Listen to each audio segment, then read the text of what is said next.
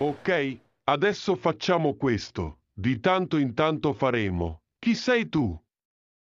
Chi sei tu? Chi siete voi? Tranquilli nulla di serio, piccole battute, però lette come poesie. Oggi portiamo alla lettura un nuovo scritto, mai divulgato dall'autore Il Colucci, perché ci sembra molto interessante. Tale scritto sarà diviso in diversi spezzoni. Buon ascolto. Titolo L'arroganza dei leccaculi di Mario Colucci. Quando l'ignoranza si confonde con la prepotenza. Nella società odierna non è raro imbattersi in individui che si ritengono intoccabili e superiori agli altri solo perché si sono alleati con persone corrotte e manipolative.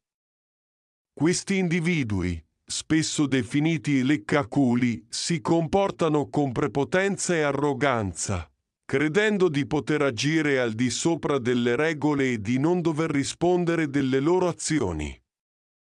Non solo cercano di ottenere favori e protezione dalle persone influenti, ma spesso si lasciano guidare da mogli e figli altrettanto dominanti, alimentando un circolo vizioso di arroganza e ignoranza.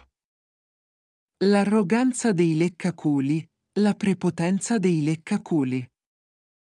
I leccaculi sono individui che cercano in ogni modo di attirare l'attenzione e il favore delle persone corrotte, spesso in posizioni di potere.